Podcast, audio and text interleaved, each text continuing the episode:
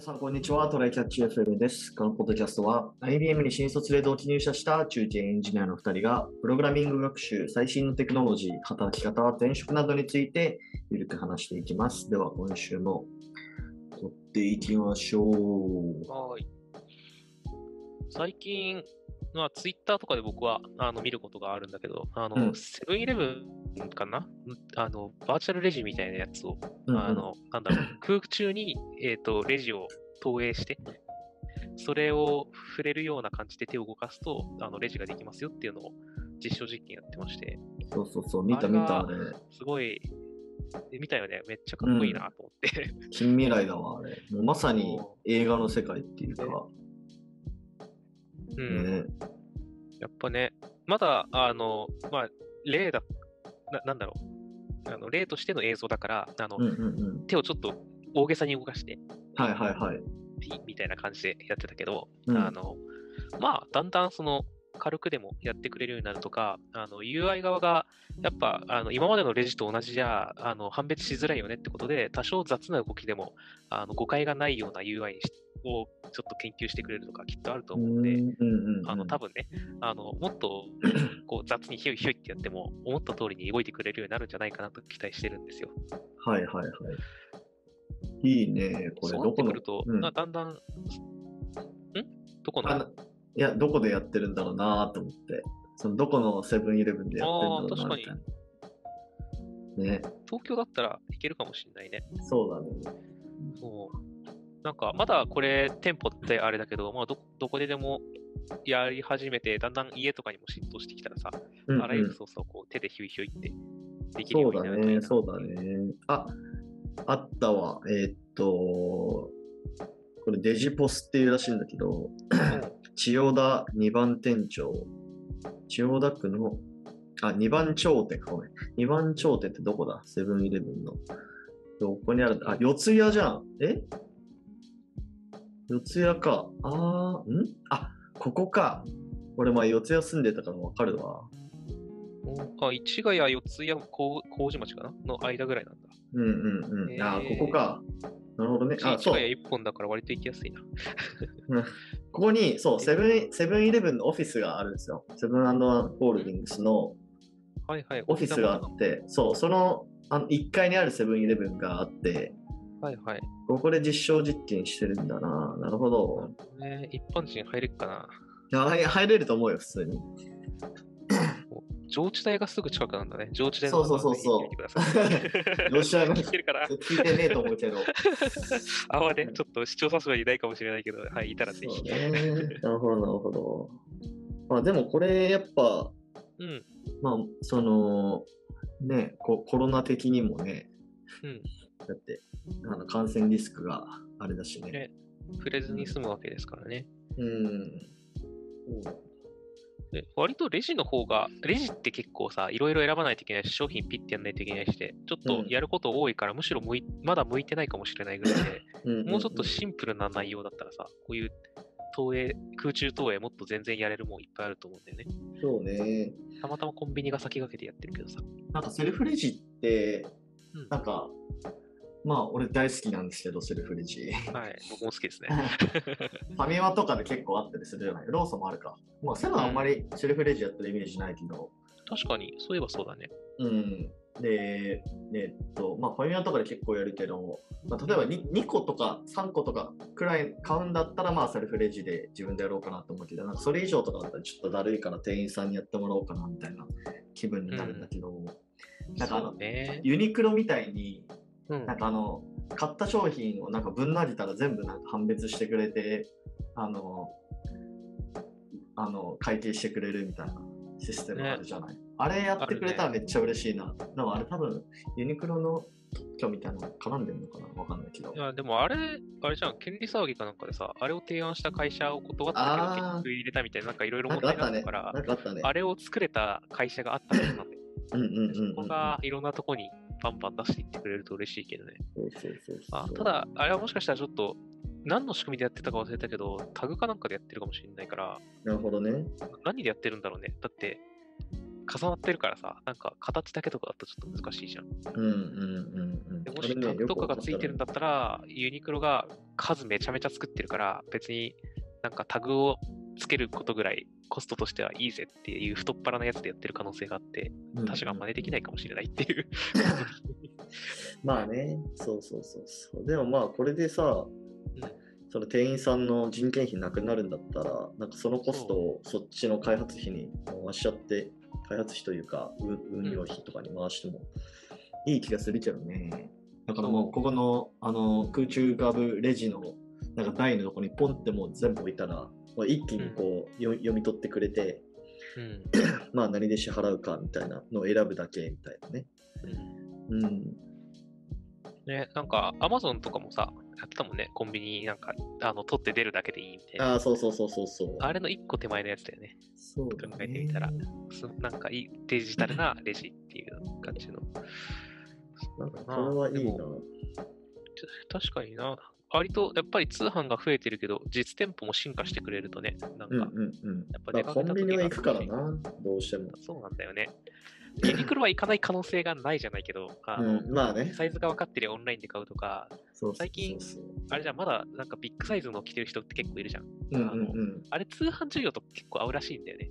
ああ、そうね。そうそう。そ時う代に合ったなんかファッショントレンドみたいな。聞いたことあるそうわな何 L みたいなので、どうせダボっと着て、なんか、ちょっと着こなしで調節するから、うんあの多少サイズずれてもいいんだよねっていうので、通販中にめっちゃ合うらしいから、なんかそういうのは服にはあるかもしれないけど、コンビニってちょっとね、難しいもんね。あと新商やっぱ行か品ないと結構あるしな。うん。ふと行くもんだしね、コンビニって。そうそうそうそう。なるほど。これ期待したいっすね。ね。めっちゃいいニュース。うん。ほい。じゃあ、問題の方、参りましょう。ほい。えーっと、僕がですね、まあなんか、はい半年に1回とか1年に1回くらい、ブログを書こうっていう熱が出てくるんですけど、ほうほまあ、今までもう数えきれないくらい、あの、挫折してるんですよ。う。はい。 でまあ今見覚え年はのあるそう年末、 ねえっと年始からもうまた例に漏れずちょっとまたブログ始めようかなと思ってはい。なんか前辞めた時はうん。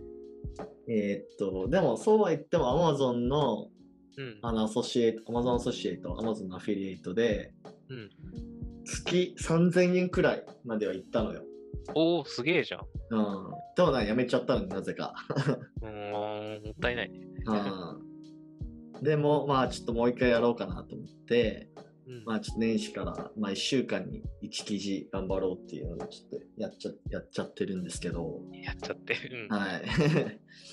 あせっかくなら貼っておいたらいいんじゃないですか、概要欄に。いや、ちょっとまだあの見るに耐えないから、2記事くらいしかないから。うんはい。じゃあちょっと溜まった頃にね。そうそうそうそう。はいで、まあ、はいちょっと違うアプローチで、まあ、継続させようかなと思って使ってるツールがあってですねお、まあ、ミンチャレっていうサービスなんですけど、はいはい。えー聞いたことあるこれ。いや、ない気がする。なんかね、僕も最近知ったサービスで、まあ、要はどんなサービスかっていうと、まあ、そこに登録して自分の目標を、自分の目標を共有するのか、共有するっていうか、まあ、同じ目標を掲げてる人とつながるんですよね。例えばブログを書くみたいな。うんでその人たちとなんかグループチャットみたいなのできて、うん。うん。全く知らない人、しかも匿名で。うんで、なんか今日私これこの記事書きましたみたいなのシェアして、うん。で、まあ、そのメンバー間で承認し合うみたいな。うんうんうん。でそれが継続できたかみたいなのを、まあ、グループで、まあ、進捗作っていくみたいななやるつほどをやねっ。てて、まあ、なので、まあ、その途中でサボったらなんかちょっ となんていうの罪悪感が生まれるみたいな。そうだね。なんか人に見見ててもらわないと、監視しててもらわないとできないんだよねって人、やっぱいるから、そうそうそううそれはね、重要のあるサービスだな、きっと。うんうんうん。で、なんかね、結構、その、なんだろう。そのそのツールを使うと、うん何パーセントの確率で続きますよみたいな、なんかちゃんと定量定量データもなんか出てるらしくて、なんだっけな、うん。ミンチャレ。えーっなんかそのミンチャレを使って90日間継続したら、なんかあとはもう続けれる確率が90%みたいな。まあ、そのミンチャレをやめても続けれる可能性が90%みたいな。もうそんなミ感ンじチャレがどうとかじゃないんだよな。多分あーあの過去に大あのメンタリストの大悟とかが論文紹介とかでやってるようなまあさ、多分そういう、そういうあのあタあイいミングう人間は3ヶ月。月続けたこと だ。そうそううんだから、あのそのきっかけ、最初の3ヶ月を乗り切るのにいいアプリってことだよね。そうそうそうそう。だからそのためにミンチャレ使いましょうみたいな話をしてて。うんそうそう。で、まあ使ってるんですけど、まあまあ、確かに続いてていいかなとは思う一方で、まあ、ちょっとはい使いづらいなと思うところもまああって、例えば、えー一つは、えっとね、基本その、まあアプリがあるんだけど、うんその仕組みとして、てか毎日続けることを前提としてるサービスなんですよ。うん、で俺は別に毎日じゃなくて1週間に1本なのね書きたいのはああ、そういうことね。だからなんかその90日間なんかこうスタンプをポンポンポンポン押していくみたいな設計になっててうん、だからなんかそこがうまく機能しないんだよねそうね、なんか、期間ごととかで集まれたりするといいかもしれないね。そうそうそう週1、週2ぐらいやりたい人、グループみたいなね。うんだからそこの設定ができなかったのがちょっとあれだなっていうまあだから花からなその90日間コンプリートすることを諦めてるんだよねこのうちのグループはうん。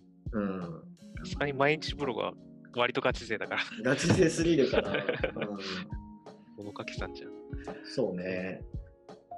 まあだからそこがちょっと改善されるとすごいやりやすいかなと思ったかそうだね。で、うん同じぐらいの頻度でやろうとしてる人を集めないと、なんかな。、そうそうそうそ毎う。日やる人と週1しかやらないってもともと思ってた人でも、なんか、自分は週1なのにあの人毎日やってる、あの人の方がすごいなって思っちゃう。いや、まさにね、その状況が出来上がってしまってるよ、今は。あ、マジでうん。ね、え、そんな書いてる人いるいやな、ほぼ毎日書いてる人いる。 やーべえ、物書きさんだ。あーそうそうそうそう。まあ、そうね。だからその人をみんなで叩いつつ、お疲れ様です、みたいな。まあでも まあそこで自分は、えっと、僕は週1回なんで次は何月何日までに書きますみたいな、うんうん、まあ、宣言をまあ意図的にして、まあ、ん自分を追い込むみたいな感じかな、うんまあでもそこでサボったとしてもなんか、うんあのなんか何日までに書書くって言ってましたけどあれどうなってるんですかみたいなのはまあ来ないんだよね、まあそうだねまあ、そらそうやろうね。まあ まあだから、まあ、結局はやっぱ自分のうん。意思というかっていうところになっちゃうんだけど、そううん結構、ね、タイプ分かれそう。あの、何日までやりますって言ってさ、うんあー、マジで言っちゃったからやんなきゃって言って追い込んでやる人と、うんああ、言ったけどやんなかったな、マジ気まずいな、やめようになる 人。そうだね、そうそういうだの分かれねそう。うんうんそこをなんか拾えたらいいかもね。より良いかもしれないね。うん、そうだね、そう。僕も、僕系のね、ちょっとダメ人間的な ね、ところを拾える人が、いやちんなんかシステムがあればね。まあ、あと、なんだろうな、まあ、あえて、うんその、使いづらい点を挙げるとするならば、うん。まあ、なんか5人チームなんだけど、うんだから誰が誰かよくわかんないっていうのはある。ああ、属性とかもわかんない。属性とかもわかんないし、しかもアイコンもね、なんかね、似たようななんか猫のイラストなんだよね。ああ、自分で用意したもんじゃないアイコンなんだ。自分が用意したら使えるのかなわかんないけど。そうそうそうそう。そうね。そうすると、ボットやらなんやらわからんくなるもんな。そうそうそうそう。まあまあ名前はもちろんついてるんだけど、うん。誰が何なのかちょっとよくわかんないっていうのはまあありますかね。自己紹介とかしないのあー、しないね。 しないんだ。あー、確かに。確かにしてないね。したらいいのかななるほどね。確かかに。もね、最初にするか、なんかあの、それこそ90日やるとして、最初うのん2週間とか1ヶ月終わった頃に、うんうんうんあのもうみんな続いてきてるし、なんか、まだ2ヶ月あるから自己紹介しませんかみたいなのはありかもしれない。確かに確かに。やってみようかな。なるほどね。やっぱちょっと人としてさ、認識できた方がこうそうそうそうそう。かん見られてる感あるよね、やっぱ。そう、そうなんだよね。まああとは、えーっと、まあ、これはまあ良かった方の話で、まあ、なんか最初うん1週間に1本ブログ書くっていう、まあ、グループが見つからなかったから、自分で作ったの結局。おお、すごい。そしたら、まあ、普通に、その日のうちに、えっと、2人くらい入ってきてくれて、まあ、1週間のうちに5人になって、おおうん、あそこはスムーズに始められて、まあ、結構アクティブユーザーがいるんだなと思って、そこはなんか非常にいいポイントだなと思いました。 5人集まるまでは始められない。いや、始められる、普通に2人からでも始められる。で、うん後から入ってきたら、いらっしゃいってやって増えるだけ。そうそうそうそう。うん、えー、なるほど。そうなんですよ。まあ、これはね、うん、やってみるといいと思いますよ。まあ別にそうねコストも、まあなんか有料ププランみたいな一応あるっちゃあるんだけど、うん。まあ普通無に料でもできる。無料でも全然できるんで。なるほどね。ちなみになんだけどさ、うんうんうん、あの、筋トレしますとかだとさ、やうんやりましたっていうことしかないけど、うん、あのブログだと書きましたっつって貼れるじゃん。うんうん貼ってうる。んえっとね、なんかほとんどの人はなんか貼ってない、なぜか。貼ってないっていうか、URL をくれない。えなんか恥ずかしい。しいと思ってんのかな。まあ俺はまあ普通に読んでもらったらいいじゃんと思って URL 貼ったりするんだけど、むしろ利点としてさ、まあ、ちょっと、あでもどうせ匿名化されてるからいいよな。なんか、うん。あれ、貼ったらさ、4人読者ふいるんだって PV 稼げ、自動でそう PV 稼げるから。絶対いいじゃんと思うんだけど、うん特にやり始めの人とかね、そういう意味で、あの、なんか、これ、こういうポッドキャストややりまやり始めますみたいな人とか、うんうんブログとか YouTube 始めますみたいな人、まず4人見てくれる可能性が高い人あの外部の人を作るっていう意味で、そうね、そうね。いいかもしれそうそうそうそう。なんか普通にみんな、なんだろう、スクショとか、うんページのスクショとか、タイトルの部分のスクショとか貼ってる。じゃあググったら出るじゃんか。 まあまあ、グータら出るっちゃ出るけど。じゃあ貼ってくれよ、URL。 まあなんかね、ちょっとね、怪しい系のブログ書いてる人もいて、え情報詳細的なやつ。いや、情報商材っていうか、なんか、スピリチュアル系な感じの。あー、スピリチュアルも結構さ、ものによるよね。超まあ常ね現象系のやつと陰謀論系のやつと。いやまああの陰謀論っていうか、なんかうおん守りがどうのみたいな、そんな感じだったかな、 大確丈か夫、テスラ缶とかはなんか買ってテスなラい。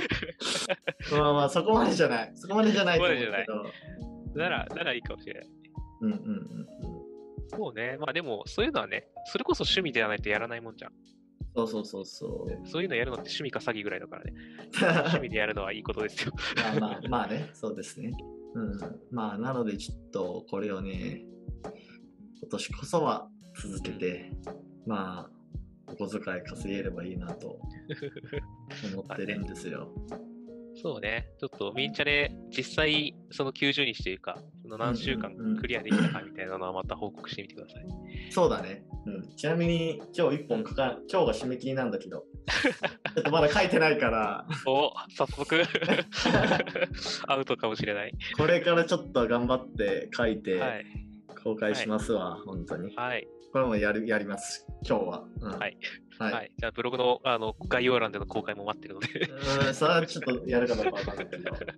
ははい。い。じゃあ、そんな感じです。終わりますか。はい。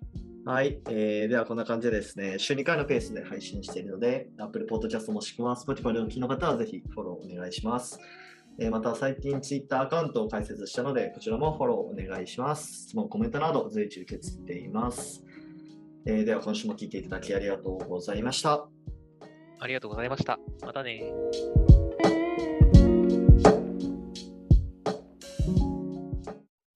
ー And now, a short commercial break. 現在エンジニアの採用にお困りではないですか候補者とのマッチ率を高めたい辞退率を下げたいという課題がある場合ポッドキャストの活用がおすすめです音声だからこそ伝えられる深い情報で候補者の興味関心を高めることができます株式会社ピトパでは企業の採用広報に役立つポッドキャスト作りをサポートしています気になる方はカタカナでピトパと検索し X またはホームページのお問い合わせよりご連絡ください。